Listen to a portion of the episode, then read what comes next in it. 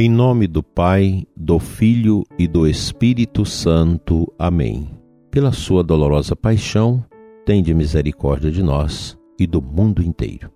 Dileto ouvinte, Deus abençoe seu dia. Aqui é Dom Adair, Bispo de Formosa, orando com você e sua família nesta manhã abençoada de sexta-feira, 24 de setembro.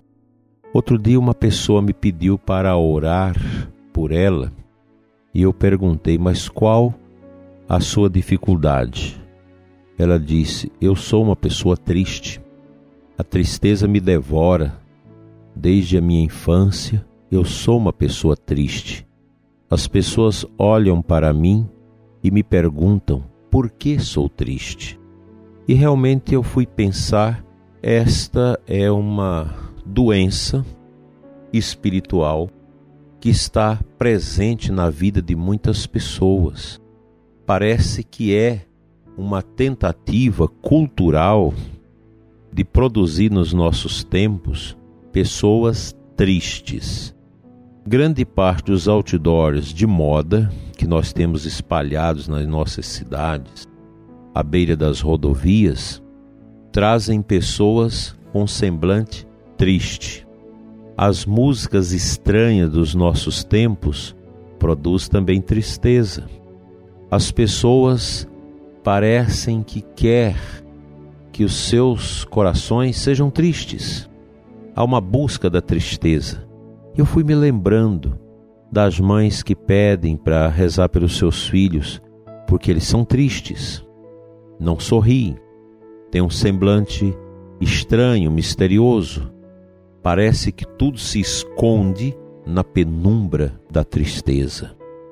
E realmente é uma situação que parece ser muito presente nos nossos tempos a tristeza. A tristeza como um modo de ser, como um comportamento a viver. Isso não tem nada de cristão. Isso é próprio do inimigo, porque o inimigo, ele é o triste. Porque o demônio não pode ser alegre. Satanás não tem alegria. Daí que as coisas dele neste mundo produzem uma alegria falsa e repentina, temporal. As coisas do mundo, elas produzem uma sensação de alegria rapidamente e logo vem o advento da tristeza. Basta pensar uma pessoa após uma noitada de bebedeiras, de pecados, de cansaço do corpo na aventura do prazer. Ela amanhece triste. O dia é triste. Qualquer pessoa que vive essas aventuras medonhas, de muito pecado, de muito estresse na busca do prazer, elas expressam um pós prazer de tristeza. Há uma tristeza generalizada. Isso não convém ao cristão. O cristão é chamado a viver a alegria, que não é a alegria do mundo. A alegria do mundo é passageira, ela é uma alegria fugaz, ela conduz à tristeza, enquanto que a alegria de Deus, ela é perene, ela é profunda, ela é arguta. Quando nós nos alegramos em Deus na oração, na adoração ao Santíssimo, na prática da caridade, quando nós atuamos aí num serviço de caridade da paróquia, ajudando os que sofrem, fazendo uma casa para um pobre, levando uma cesta a quem está com fome, dando banho num doente que não tem ninguém que cuida dele, limpando a casa de uma pessoa pobrezinha, doente, acamada, que não tem ninguém que lhe ajuda, isso traz a alegria espiritual, que é diferente dessas alegrias mundanas, tremendas, que afunda o coração das pessoas no fosso de uma tristeza descomunal. Os santos de Deus são chamados a testemunhar a vida com alegria. Essa é a verdade. E a gente encontra pessoas profundas na fé, pessoas simples, humildes, que estampa um sorriso sobrenatural, um sorriso de Deus no coração. Pois os pagãos, os que vivem segundo a carne, suas alegrias são falsas, são passageiras. Seus rostos são tristes e seus sorrisos são amargos. Não é um sorriso doce, mas amargo. Ao passo que o cristão externa estas realidades grandes, sobrenaturais, que realmente são carregadas de sentido. É interessante que a nossa alegria cristã, ela vem da dor de Cristo na cruz, ela vem da paixão, mas não tem preço o sorriso de um santo, a expressão facial de um santo, o testemunho de um santo, de alguém que viveu para Deus, que contribuiu com a sua vida para que a força divina, a alegria do Espírito Santo pudesse abundar-se na vida de pessoas, de comunidades, de igrejas, de paróquias. Na sua paróquia, a sua comunidade, ela é alegre ou é uma comunidade triste? Sejamos firmes na alegria cristã. Nós, sacerdotes, povo de Deus, religiosos, todos nós precisamos ser homens e mulheres que testemunham a alegria.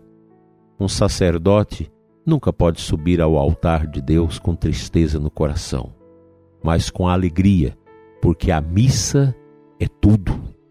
A Eucaristia resume todo o mistério e ela nos convoca e nos eleva à alegria do céu em nós aqui na terra.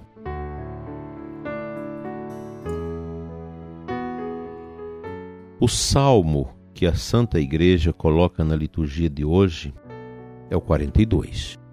No versículo 2, o salmista reza assim: Sois vós o meu Deus e meu refúgio. Por que me afastais?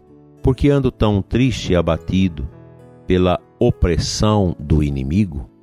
O salmista reconhece o abatimento do seu coração, uma tristeza que o enverga, que o coloca em situação deprimente e ele clama a Deus.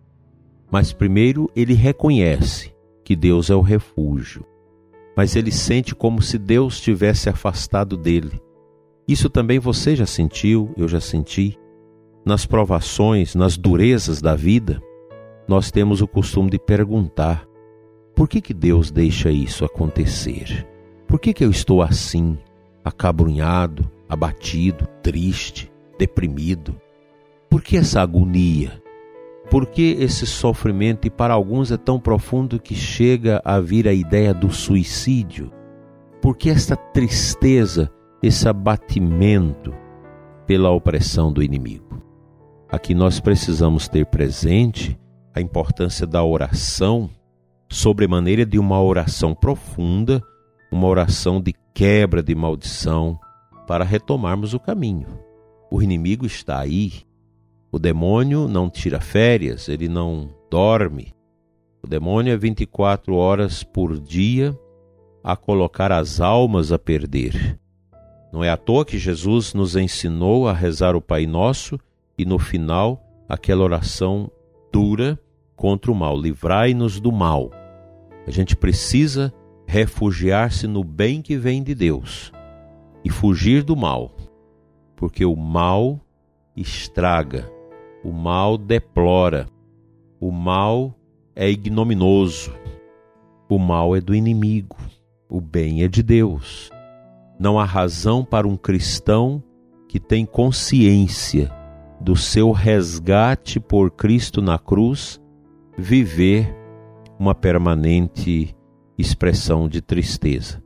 A tristeza é coisa dos pagãos. O demônio é triste por si mesmo, porque não há nele esperança. Nós, ao contrário, em razão do amor de Deus que nos libertou, do amor de Deus que nos centrou no verdadeiro e real sentido da nossa vida, nós temos a força propulsora da alegria. Portanto, vamos testemunhar a alegria de Cristo no nosso coração e não a tristeza.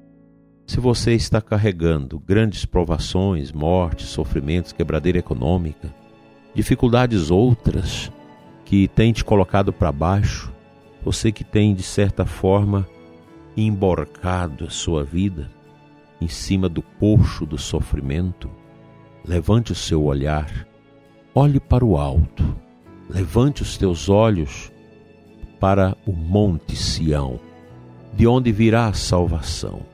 Levante os teus olhos a Cristo. Confia.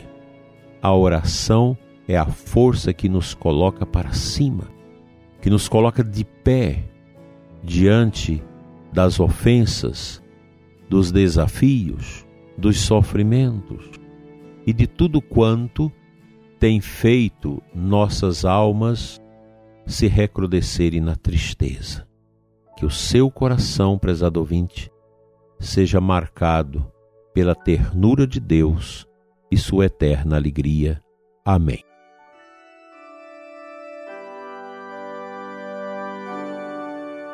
Pai de amor, Deus de bondade, Senhor do tempo, quero te apresentar neste momento o ouvinte que ora comigo nesta manhã, através das mídias e desta estação de rádio te entrego, Senhor, o coração vazio, triste, angustioso desta pessoa que escuta o nosso programa nesta manhã. Dai-lhe, Senhor, a cura da amargura, da tristeza. Renova seus sentimentos.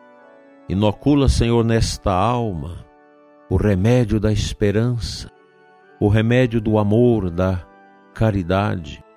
Renova, Senhor, as forças que minguaram pelo sofrimento, pela dor. Cura, Pai, pelas chagas santas do teu Filho Jesus, as dores do ouvinte.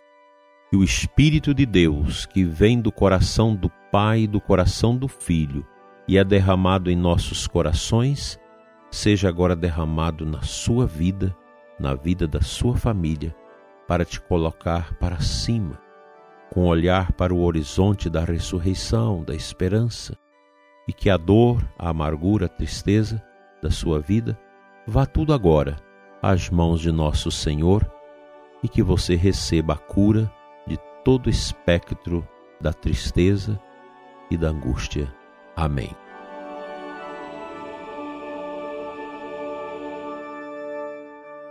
Pela intercessão de Nossa Senhora das Dores, a Virgem da Alegria. Seja abençoado seu coração hoje e sempre, em nome do Pai, do Filho e do Espírito Santo. Até amanhã, se Ele assim nos permitir.